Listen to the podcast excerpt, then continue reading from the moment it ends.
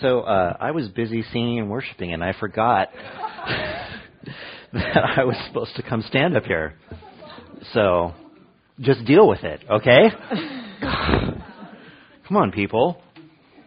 Our key scripture this morning comes from John chapter 14, verses 1 through 4. So if you have your Bibles, I invite you to turn over there. If not, um, I'll be reading it for you here today.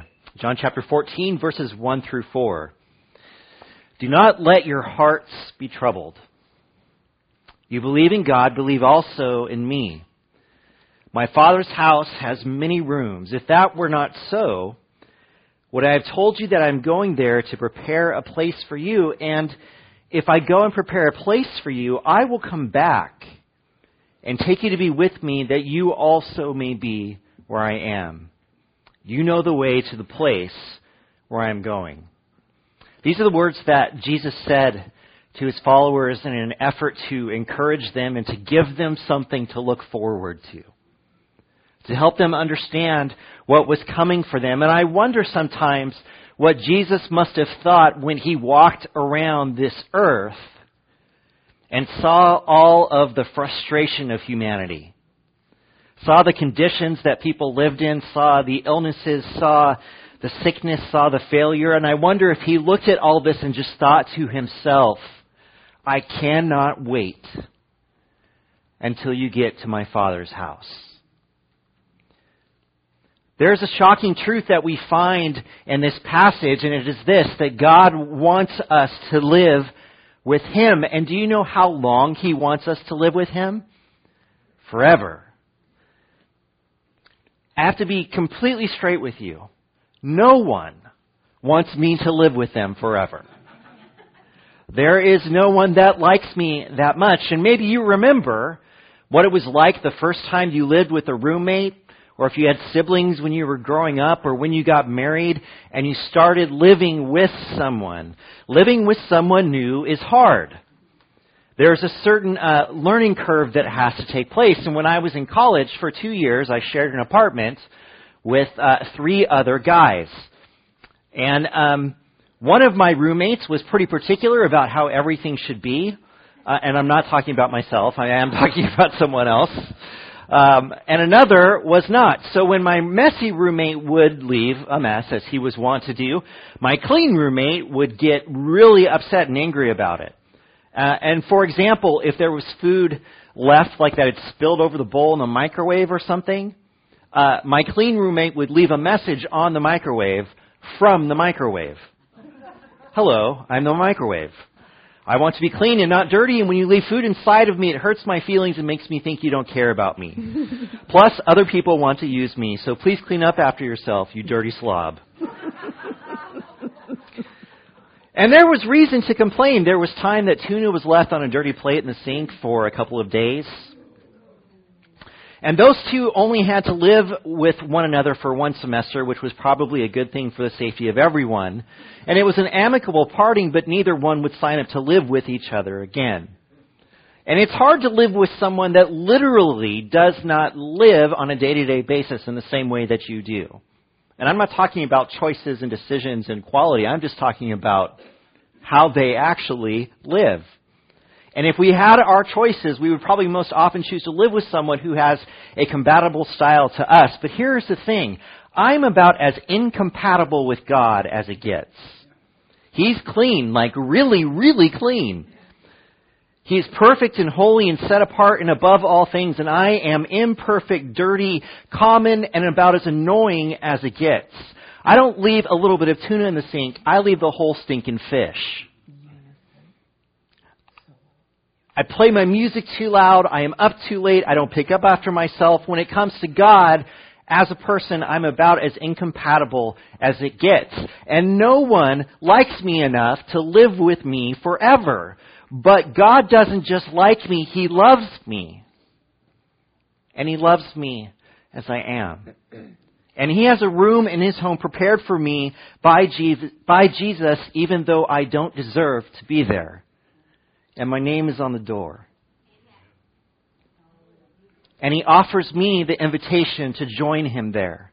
I get to have eternal life with him because God loves me and Jesus gave himself up for me.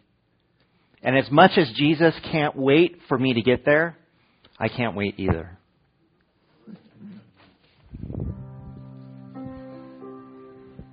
We're going to learn a new song today.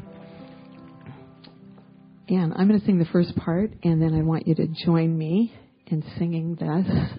And then when we get later, get down further into the song, the girls are going to sing your part while I sing a different part. Is that all confusing? all right, here's your part. See, do I have this thing on right here? Let me see. Um, whoops. It's still new. To him who loves us and has freed us from our sins by his blood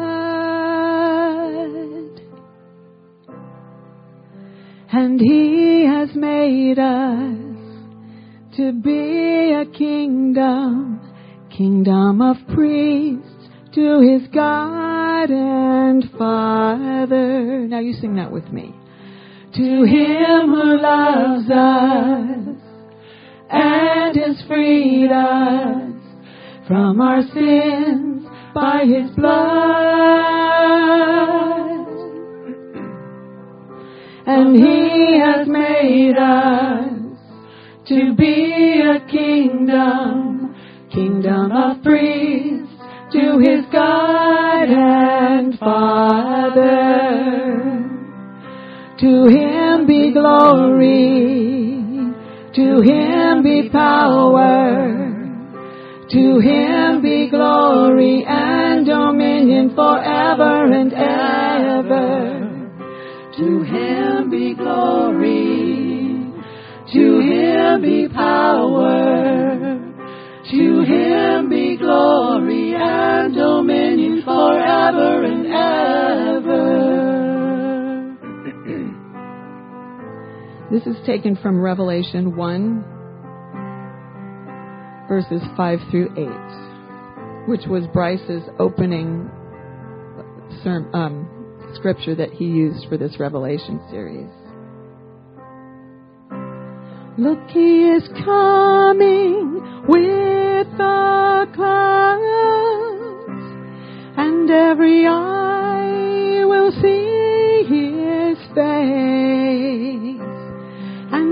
and those who pierced his name, and all the peoples of the earth shall mourn because of him. Look, he is coming with the clouds, and every eye will see his face, and even those who pierced his name, and all the peoples of the earth shall mourn because of him.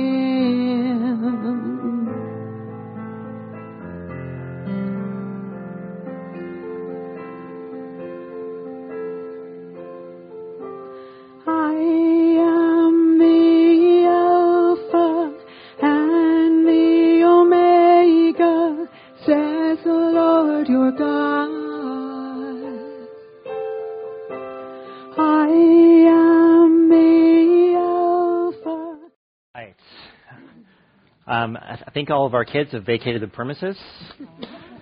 but if you're hiding one somewhere, it's time for children's church. I appreciate uh, Kathy this morning uh, reminding us that um, in the in the book of Revelation, as as we've been reading through the story, what we saw last week was uh, the throne room of God and and and these heavenly creatures, these powerful beings falling down before God and worshiping Him and, and, and telling God that He is holy and He is set apart and He is worthy, He's worthy of our worship. And I, as Kathy expressed, I, I hope that this week you thought about that often. Because, uh, you know, so often when we think about God during the week, we think about, well, God, I need this, or God, would you help me with that, or those kinds of things. And rarely are we just overwhelmed with a moment of recognition of just who God is. So uh, I, I hope that you continue to consider that uh, throughout your week and when you're just doing things, just pausing for a moment and just recognizing God for who He is. Uh, I've had uh, the opportunity to share moments with people that that most don't get to share. Um, as a minister, I am invited into people's lives at all kinds of different moments, and I know that uh, this may be a little bit hard to believe, but I have been working in this field um, since I was 19. So for 23 years, this is what I've been doing. And um, during that time, I've had uh, the opportunity or the privilege to uh, walk with people in all kinds of different seasons. And for those of you who know me well, you know that uh, you know these kind of compact social situations they scare me a little bit. Uh, but I still I, I've gone and I've always been uh, been blessed or encouraged or challenged by what I've been able to experience. And so, for example, uh, I get to, I mean, I've gotten to marry people and help them start their lives together, and I love doing that. It's so, it's so fun. I, I'm invited into the lives of other, others when they are celebrating events. I am called into homes uh, when things are not going so well. And I've helped people work through some of their darkest personal struggles and, and seen them overcome through the power of God. And I've also tried to help people in their darkest time with their greatest troubles and seen them not succeed. I've been called to the hospital when just someone needs someone to sit with them. And uh, they need prayer or encouragement or a friendly face. And I know that's hard to believe that I would be a friendly face, but sometimes people uh, will accept that. And I've also been called to the hospital to help families say goodbye to someone that they love. And I've stood in front of crowds and beside graves to both celebrate and lament the loss of a loved one no longer here.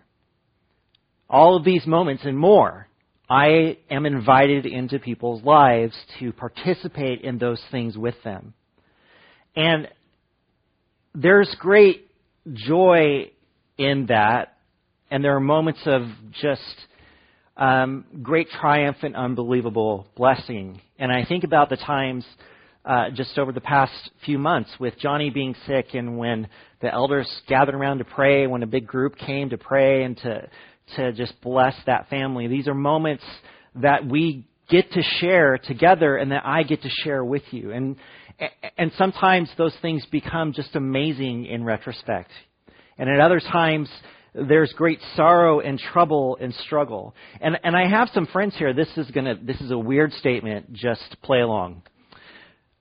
For the first time in our lives, uh, as a married couple, Nisha and I have friends here in Santa Rosa that are not churchgoers, which I know, like, you know, when your life is is doing everything with church people, sometimes it's hard to make friends and even in Antioch, when we were there before, our friends from school, they all went to church somewhere. So everyone was a Christian. And um, so we have some friends here that are not Christians. And we'll talk about my job sometime. And uh, they'll just, you know, they'll, you know, how how did things go today? How did it go this week? And I'll tell them some of the things uh, that I've maybe experienced or that I've gone through. And uh, they often shake their heads in disbelief because of the kinds of places and situations I have found myself in over these many years. From people here at this church and from people that I know in the Christian community that call on me for different kinds of things. And don't worry, I haven't told them about you. You know who you are.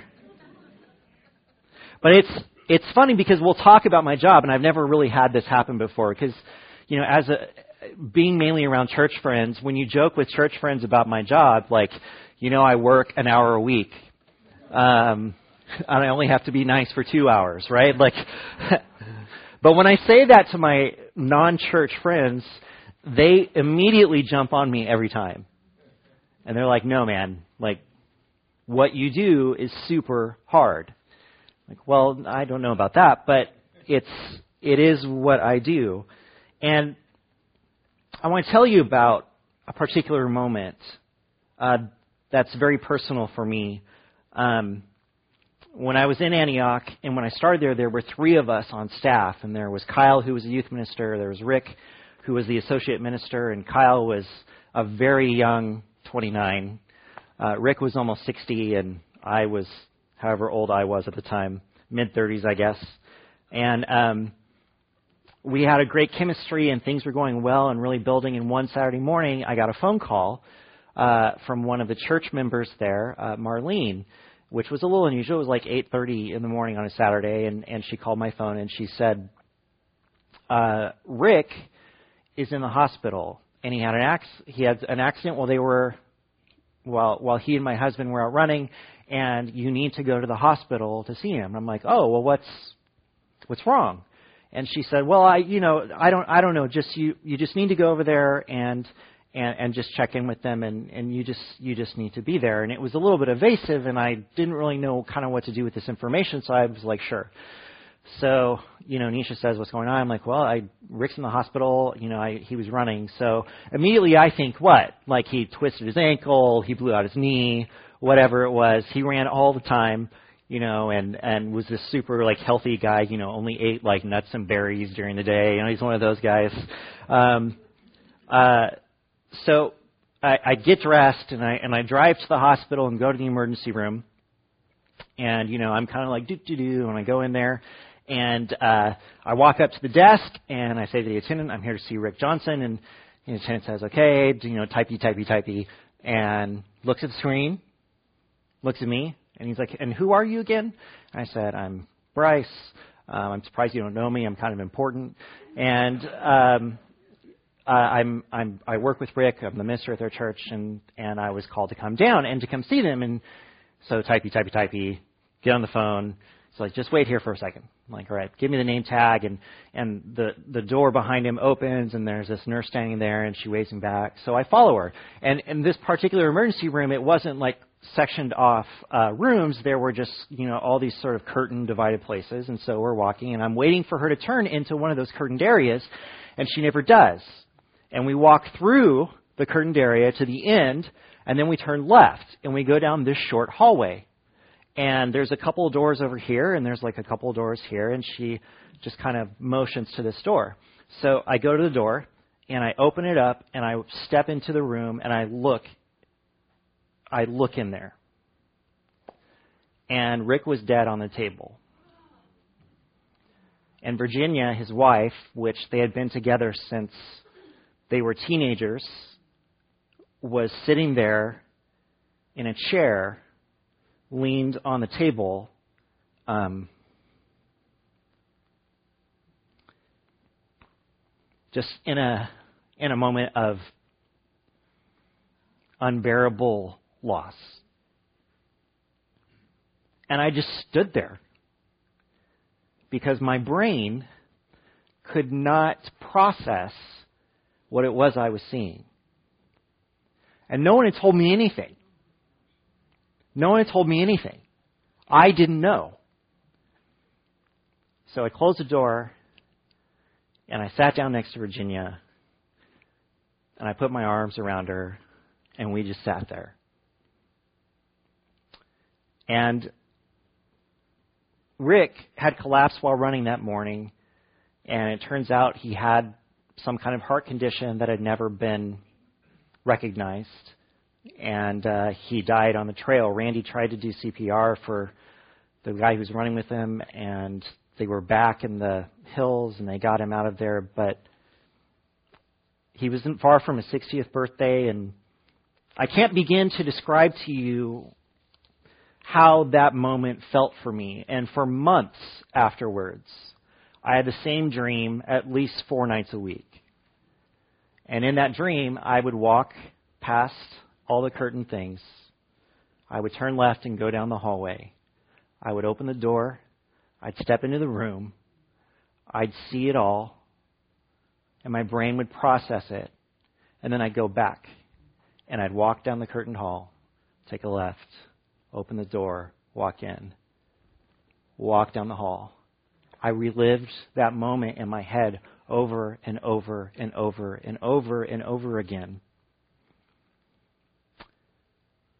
The next morning, I had to get up in front of the church as we came together for worship.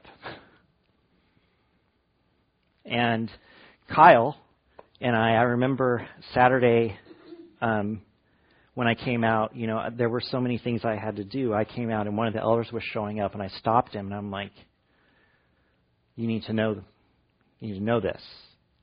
And so he went in, and I left, and I had to call um, the church, and Kyle and I got together, and we sat. We sat in my office across from each other, and we just sat there, trying to figure out what to, what do, what do I say? What do I even say? And we worked our way through it. Um, this morning, as we look at the book of Revelation, we're coming to the end of the story.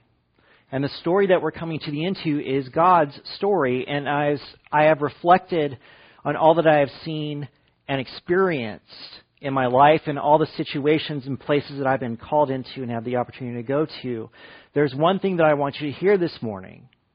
If you don't hear anything else, hear this. The ending that God has written makes all of the difference in every situation I've described to you. The ending that God has written makes all the difference in every situation that I've described to you. And there are some simple yet profound things that I want us to think about this morning as we go through the last part of this book. So if you have your Bibles, I invite you to pull them out. The verses will be on the screen behind me. But here's the first thing that we need to recognize. Now, if you were here last week, we talked about how um, Satan, the dragon, was, was cast down, how we called up uh, the beasts and how people were worshiping these. And, and, and it's this really kind of scary image of how Satan almost takes over the world and how he almost, you know, how, how he's enslaving all of humanity. And it's not a real, it's not a real uplifting picture, the one that's painted there in Revelation. But here's the thing when all seems lost, Jesus, Jesus steps forward not just to die as we saw him as the risen lamb in the first part, but to fight on our behalf and on behalf of God's story. So from Revelation chapter 19, starting in verse 11. I saw heaven standing open, and there before me was a white horse, whose rider is called Faithful and True. With justice he judges and wages war. His eyes are like blazing fire, and on his head are many crowns. He has a name written on him that no one knows but he himself. He is dressed in a robe dipped in blood, and his name is the Word of God. The armies of heaven were following him, riding on white horses and dressed in fine linen, white and clean. Coming out of his mouth is a sharp sword with which to strike down the nations. He will rule them with an iron scepter. He treads the winepress of the fury of the wrath of God Almighty. On his robe and on his thigh he has this name written, King of Kings and Lord of Lords. And I saw an angel standing in the sun who cried in a loud voice to all the birds flying in midair, Come, gather together for the great supper of God, so that you may eat the flesh of kings, generals, and the mighty, of horses and their riders, and the flesh of all people, free and slave, great and small. Then I saw the beast and the kings of the earth and their armies gathered together to wage war against the rider on the horse and his army, but the beast was captured, and with it the false prophet who had performed the signs on its behalf. With these signs he deluded those who had received the mark of the beast and worshipped its image. The two of them were thrown alive into the fiery lake of burning sulfur.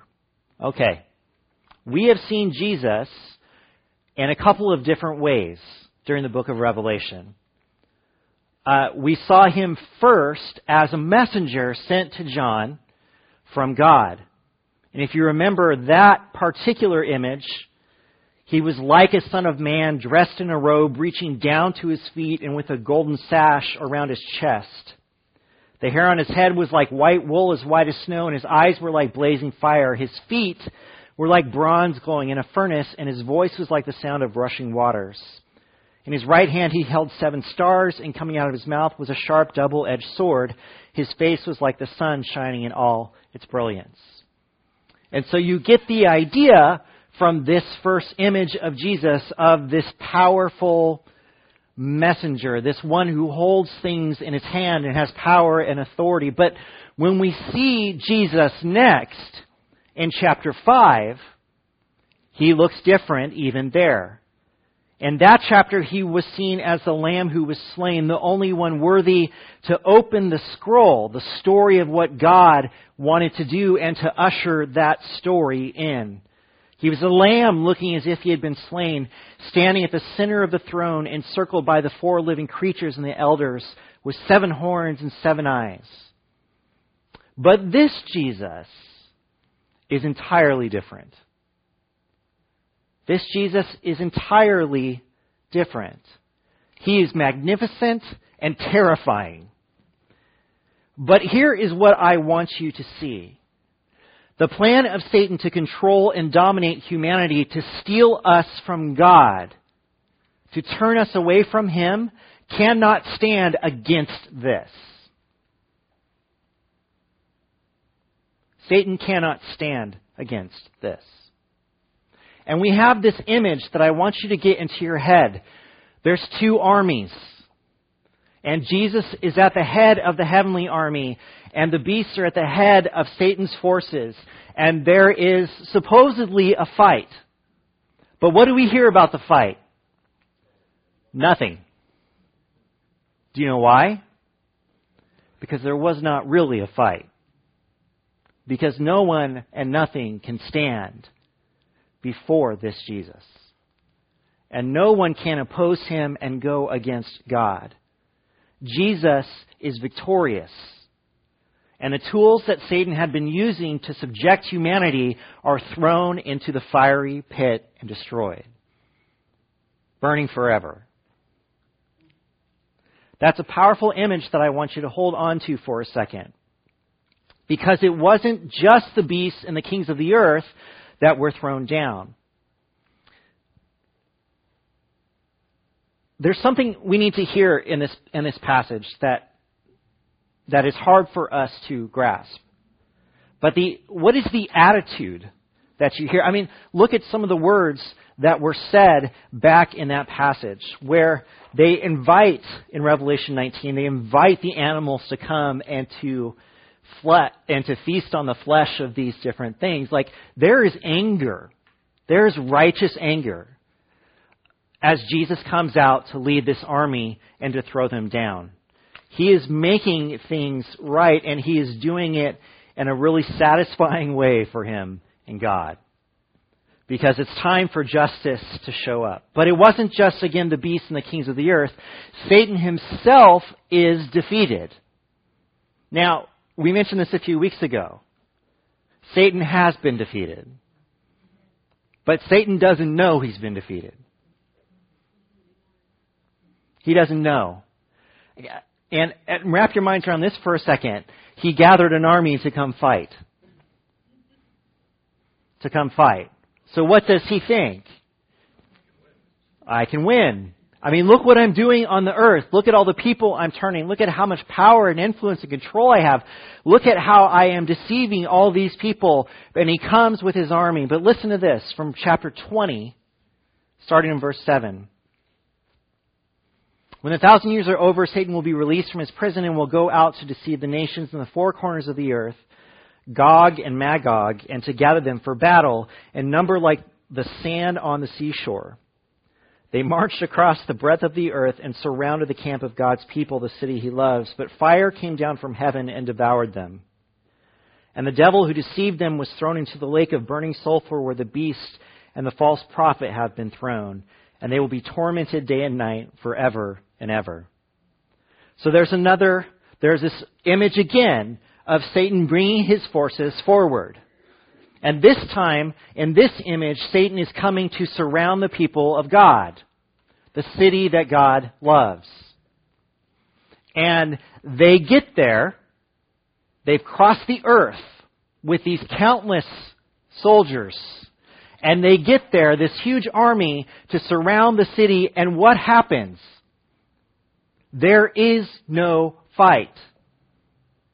Instead, fire from heaven comes down, and what happens to Satan's forces? They're gone.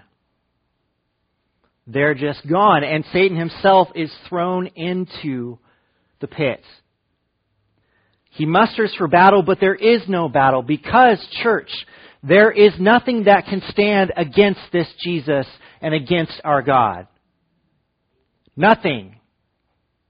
And it doesn't matter how powerful the enemy thinks he is. It doesn't matter what the enemy believes that he's accomplished. It doesn't matter that he's brought this army to take down once and for all the people of God. There is no real fight because all of the enemies fall down before him. And we who have been caught in the middle of this great struggle for affections between God and Satan, we who are so easily deceived and believe the lies of Satan, who are slaves to sin, the ones who make the wrong decision all the time, we have freedom because Jesus has overcome our enemies. There is nothing that can stand against him. From Romans chapter 6, verses 22 through 23. But now that you have been set free from sin and have become slaves of God, the benefit you reap leads to holiness, and the result is eternal life. For the wages of sin is death, but the gift of God is eternal life in Christ Jesus our Lord. And we have those words and we have this image from the book of Revelation that Jesus has overcome the enemy. He has overcome our sin and our failure, and because of this, when it comes time to fight, there is no fight. When it comes time for the enemy to be defeated, the enemy is defeated. So much so that, that Paul reflects in 1 Corinthians chapter 15. He says, Death has been swallowed up in victory. Where, O death, is your victory? Where, O death, is your sting? The sting of death is sin. And the power of sin is the law, but thanks be to God, He gives us the victory through our Lord Jesus Christ. Worthy is the Lamb who was slain to receive power and wealth and wisdom and strength and honor and glory and praise.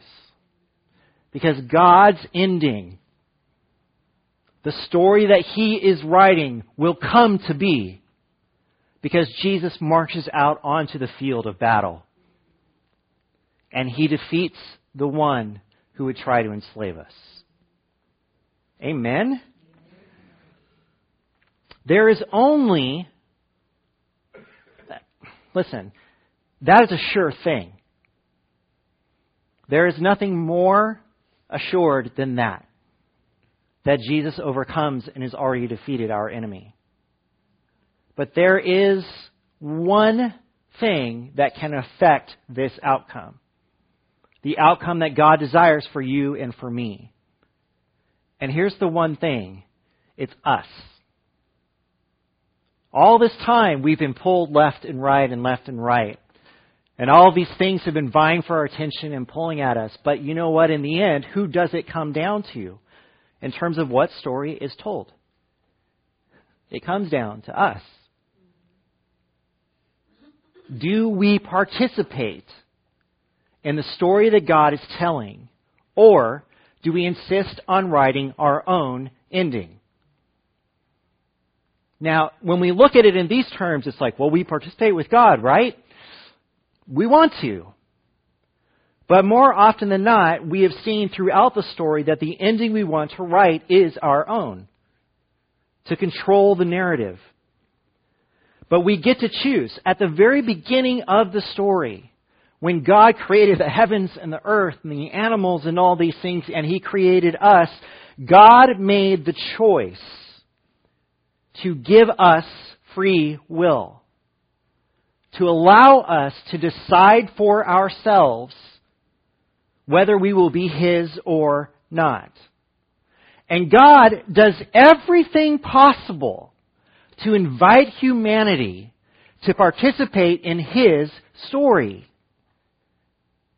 His story, where humanity lives with God, where God blesses them and gives them everything they need, where all of their enemies are defeated. He invites us to come and to participate. And God, from the time that we fell and made the choice to disobey Him, is doing an amazing thing in redeeming His creation. He wants to bless, love, and give us victory even though we have rejected Him. Do you understand? The only reason we talk about victory is because we made that necessary in the first place. God already was and was already blessing us. And then when we walked away, God overcomes for us and offers us this chance, but He won't make us choose Him. He won't make us choose Him. We somehow, in this entire story, have control over the ending. As much as we might want to say we don't, as much as we might say we're here or there, we get to choose. From chapter 20, verses 11 through 15. Then I saw a great white throne and him who was seated on it. The earth and the heavens fled from his presence, and there was no place for them. And I saw the dead, great and small, standing before the throne, and books were opened. Another book was opened, which is the book of life. The dead were judged according to what they had done, as recorded in the books. The sea gave up the dead that were in it, and death and Hades gave up the dead that were in them, and each person was judged according to what they had done. Then death and Hades were thrown into the lake of fire. The lake of fire is the second death. Anyone whose name was not found written in the book of life was thrown into the lake of fire. Now, there's a few things that I want us to remember here as we look at this. It's clear that there are multiple things happening, right? So everyone is going to be judged by God. And they are going to be judged based on how they live their lives. And there's other ideas that are maybe coming to your mind. Uh, the, the sheep and the goats, which we've talked about several times. But what we need to remember when we read this passage is that this passage was written to churches. This book was written to churches. So it wasn't written to people who have no relationship with Jesus. It wasn't written to threaten those who don't believe. Instead, these early Christians were struggling against persecution and hard times. Some of them were even being challenged to give up their own lives for the sake of God.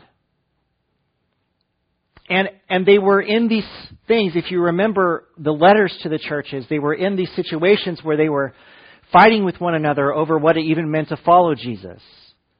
They had these voices coming in from outside that were telling them, no, this is what it means, and this is what it means, and they were fighting ideas and all this different stuff, and they very much needed to hear some things from the end of the story. They needed to hear some things from the end of the story. And here is what they heard.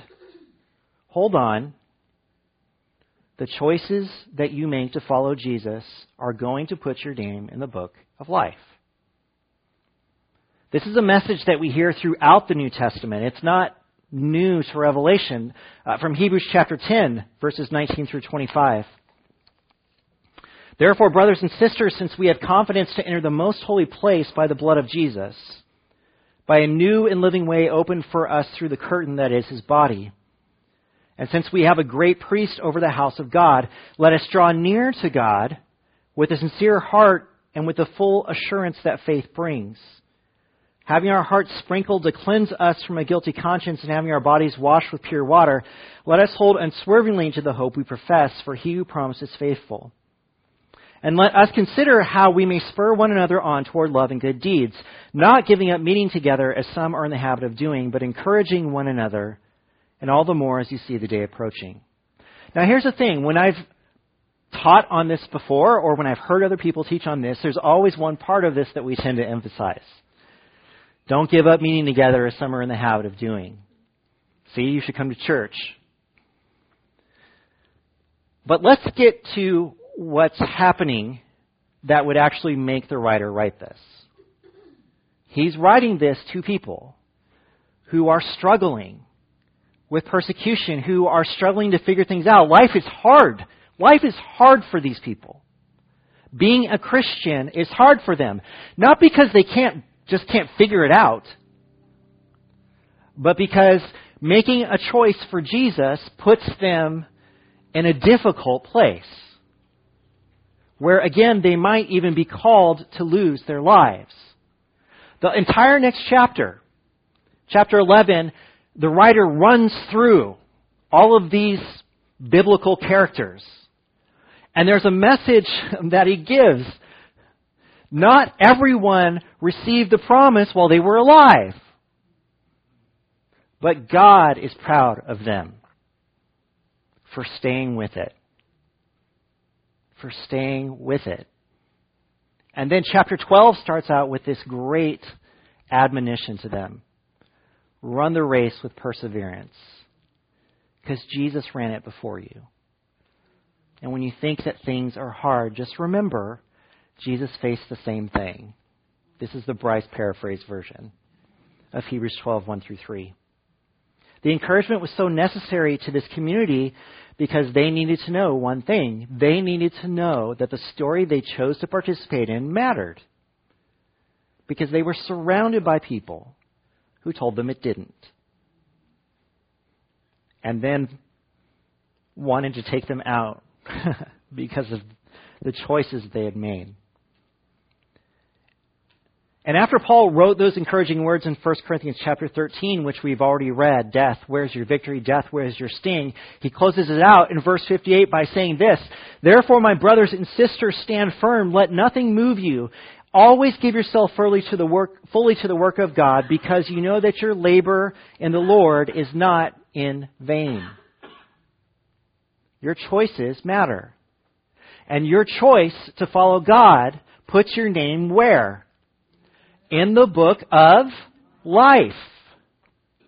Your choice to belong to Jesus puts your name in the book of life. You are choosing to participate in God's story. And by choosing to participate in God's story, you are written into the ending. Your name is written into the ending. It's there. And those who don't choose God, they don't get to participate in his ending. And something I want you to notice from the passage from Revelation that we just read, from chapter 20. Those people are thrown into the pit, but there are other things that are thrown into the pit too. And I don't know if you've noticed this or not, but there are two other things that are mentioned Hades and death are destroyed in this moment of settling everything. So, finally, here is what the story has actually been about all along. We've talked about, well, it's God's story, and it's a story of God pursuing his people. And we've talked about all those things, but perhaps in this last moment, in this last image, things hopefully finally clarify for us. This story all along has been a story of restoration and above all, reunion. God and his people coming back together and being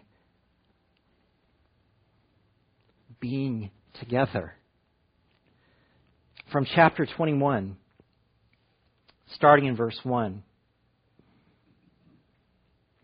Then I saw a new heaven and a new earth. For the first heaven and the first earth had passed away, and there was no longer any sea. I saw the holy city, the new Jerusalem, coming down out of heaven from God, prepared as a bride, beautifully dressed for her husband. And I heard a loud voice from the throne saying, Look, here it is. You ready? God's dwelling place is now among the people, and he will dwell with them. They will be his people and God Himself will be with them and be their God. He will wipe every tear from their eyes. There will be no more death or mourning or crying or pain, for the old order of things has passed away. He who was seated on the throne said, I am making everything new. Then he said, Write this down, for these words are trustworthy and true. He said to me, It is done. I am the Alpha and the Omega, the beginning and the end. To the thirsty, I will give water without cost from the spring of the water of life. Those who are victorious will inherit all this. And I will be their God, and they will be my children. Church, what did God want from the very beginning?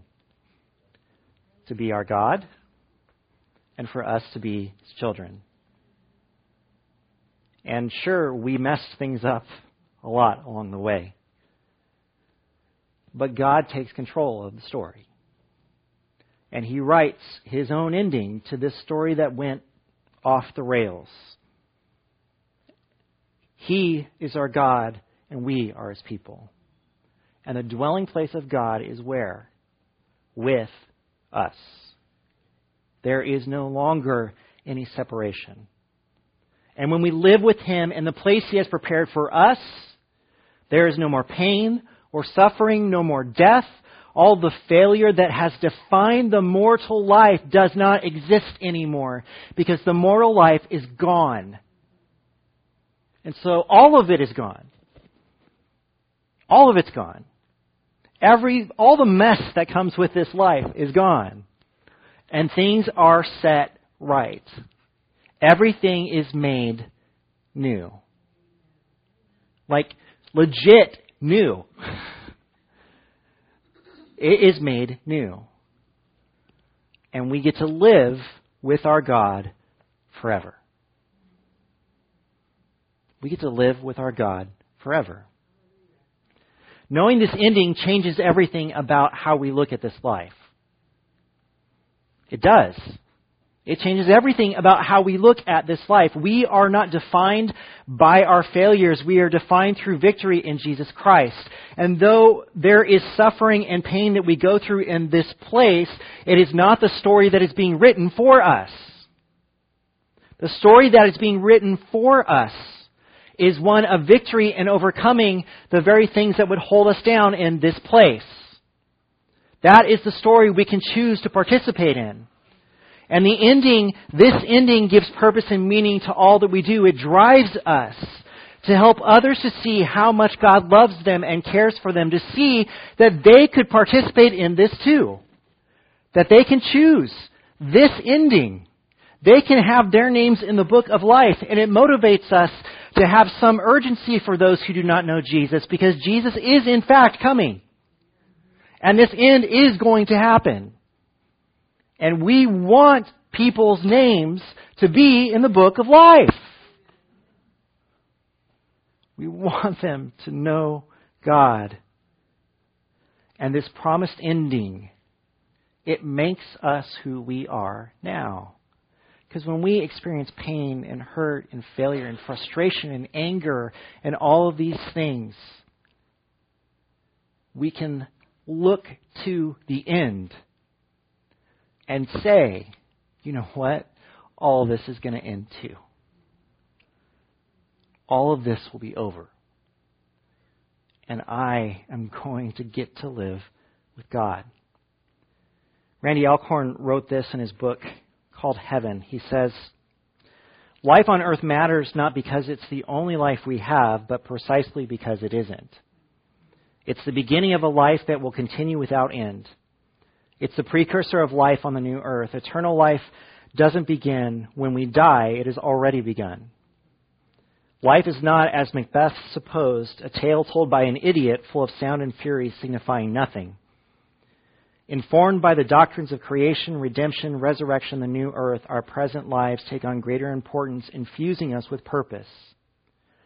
Understanding heaven doesn't tell us what to do, but why. What God tells us about our future lives enables us to interpret our past and serve Him in our present. And what he said in a very eloquent way, which I'm going to dumb down for myself, is that our future makes what we deal with now, it, it changes it. It changes it. Because Jesus has already won. Jesus has already won. And we will one day be with God. And so, I guess it was probably about 10 days after Rick passed away, I stood in front of 300 plus people that had come from all over the place, and I had a story to tell them. And we had suffered loss, and life seemed so fragile in those moments. But that wasn't the end of Rick's story. For it was never actually Rick's story all along. He lived God's story. And in the end, when we live God's story, there is great hope and peace.